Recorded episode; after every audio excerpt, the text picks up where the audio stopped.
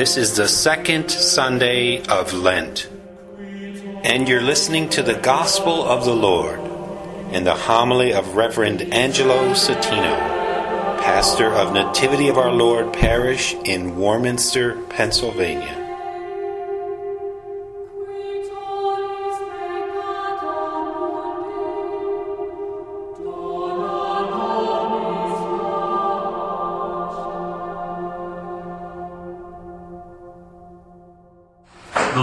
With you. Reading from the Holy Gospel according to Luke. Jesus took Peter, John, and James and went up a mountain to pray.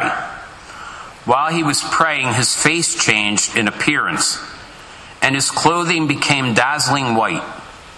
And behold, two men were conversing with him, Moses and Elijah who appeared in glory and spoke of his exodus that he was going to accomplish in Jerusalem. Peter and his companions had been overcome by sleep, but becoming fully awake, they saw his glory and the two men standing with him.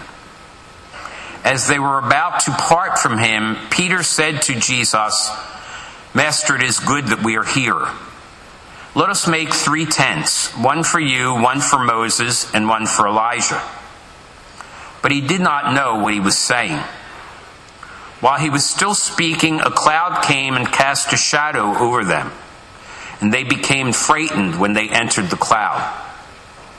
Then from the cloud came a voice that said, This is my chosen son, listen to him. After the voice had spoken, Jesus was found alone.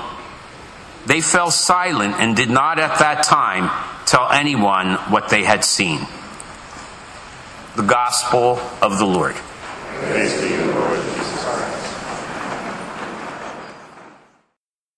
Your presence here today would say to me, at least on the surface, you are people of faith.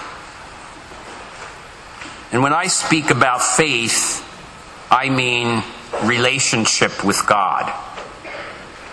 So your presence today would say to me, you have a relationship with God and you live with faith in Him. My brothers and sisters, in order to have a relationship with someone, in order to know them, we have to take time to be in their presence. When was the last time you quietly sat and just pondered the presence of God? Maybe in your home, maybe when you come here into this church, recognizing it as the house of God often when we sit, we're wound up. And so our mind races. And we come into the church and we start telling God what we want, what we need, what He should do. And the noise of our mind does not allow us to just ponder His power and His presence. In order for us to have a relationship with God, we need sometimes to be quiet and to just reflect upon who is God. Do you know God? In today's gospel, Jesus takes three disciples, Peter, James, and John, and he says, Come up the mountain with me. I'm going to pray. He probably thought they would pray with him, but as the gospel tells us, they went to sleep. Often when we pray, we basically go to sleep. Our mind races and we daydream about other things. Or, as I said in the beginning, we don't really pray, we demand what we want. In this scene, the disciples become drowsy, and suddenly, when they awake, they see something extraordinary, something miraculous, something divine. there is a light glowing through Jesus. He reveals his glory to them as the promised Messiah, the Son of God. And as the scripture tells us, they're frightened, they're afraid. They don't know what to make of the whole thing, but they know they have been in the presence of something special. If you read commentaries on this gospel, it says Jesus was preparing the three disciples on Mount Tabor, the mount of his transfiguration, for what they were going to experience in Jerusalem on Mount Calvary his suffering and death. He was revealing his identity so they would have strength when the cross came to deal with it. When I was a young priest, another priest said to me one time, Angelo, learn early on that there are many more Calvaries in the priesthood than there are Tabors. In other words, there is more suffering than glory. And I would bet any of you in this church today who have lived life for any length of time know that that's true in all of our lives. Just the boring routine sometimes is a cross. But we all have trials and tribulations and crosses that we face. And the revelation of glory to us doesn't seem to be as often. But we need to be attentive to that revelation of glory if we hope to accept the cross. We need to go to Tabor if we hope to survive on Calvary.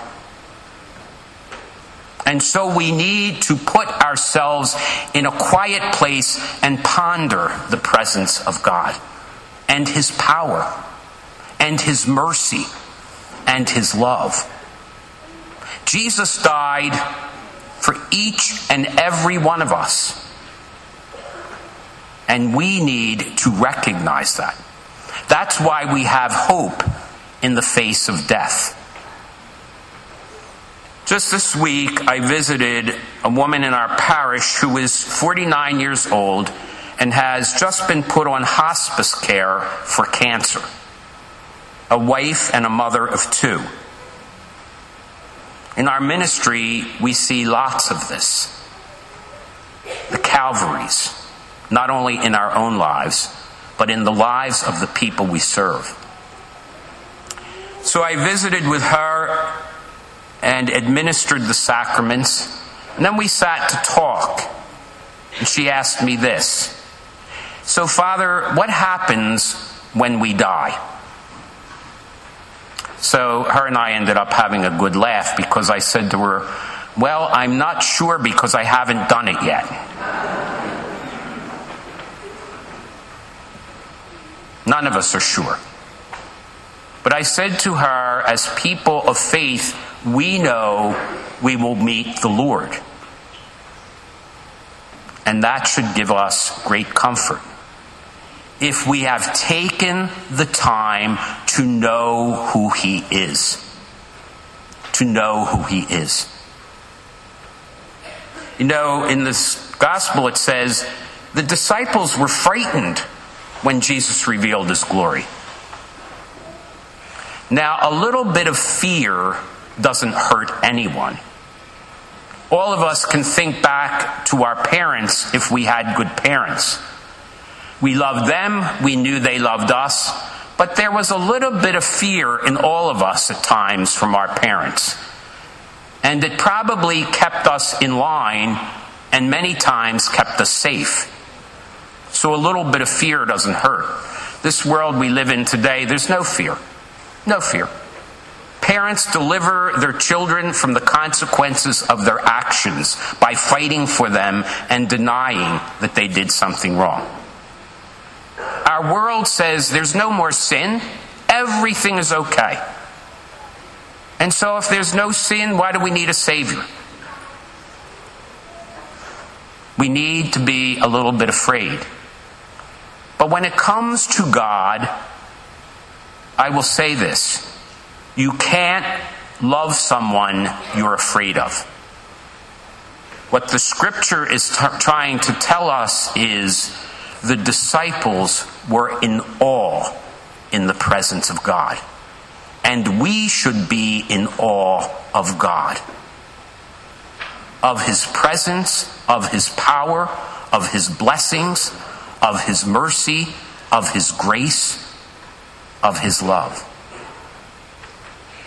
And if we've allowed ourselves to come to understand that and to know Him for who He is, then we might, in a human sense, be afraid of the experience of death, but not of meeting our God. Yesterday, I sat and watched the funeral mass for Justice Scalia and was very moved by the homily. His son, Father Paul Scalia, celebrated that mass. And actually, when I realized he was the celebrant and the homilist, I said a prayer for him.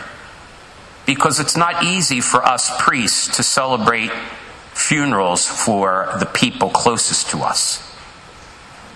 His homily was probably the best funeral homily I ever heard. He said in there his father didn't like eulogies, and there was no eulogy. He said because the father said, sometimes people get so carried away praising and canonizing the deceased that they fail to realize the deceased needs prayers, and so they don't pray for them a trend in our society today. We don't pray, we don't celebrate Mass for the dead. We have a celebration of life, we have a party. I always say to people, and take this to heart now when I die, get on your hands and knees and pray. You know, we all need prayers because we are imperfect before God. All of us. Father Paul talked about praying for the forgiveness of his father's sins, saying his father was a good Catholic and because of his faith was a better public servant. But as the newspaper said today, he was buried not as a public servant, but as a Catholic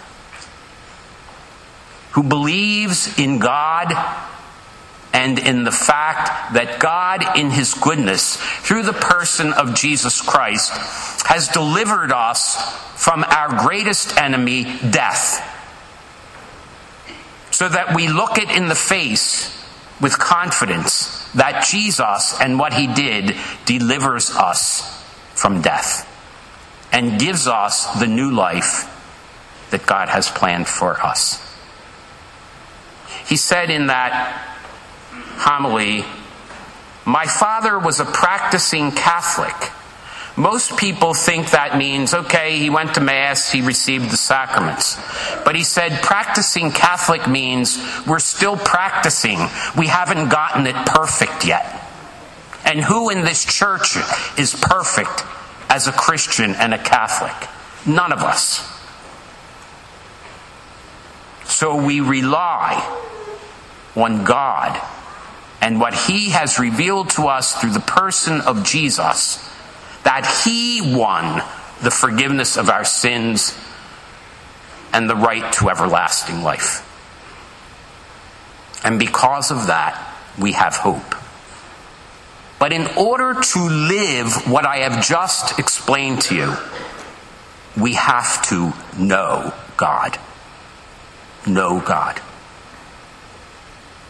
So, my brothers and sisters, when do you take the time to be quiet, stop telling God what to do, or what He should do, or what you want, or what you need?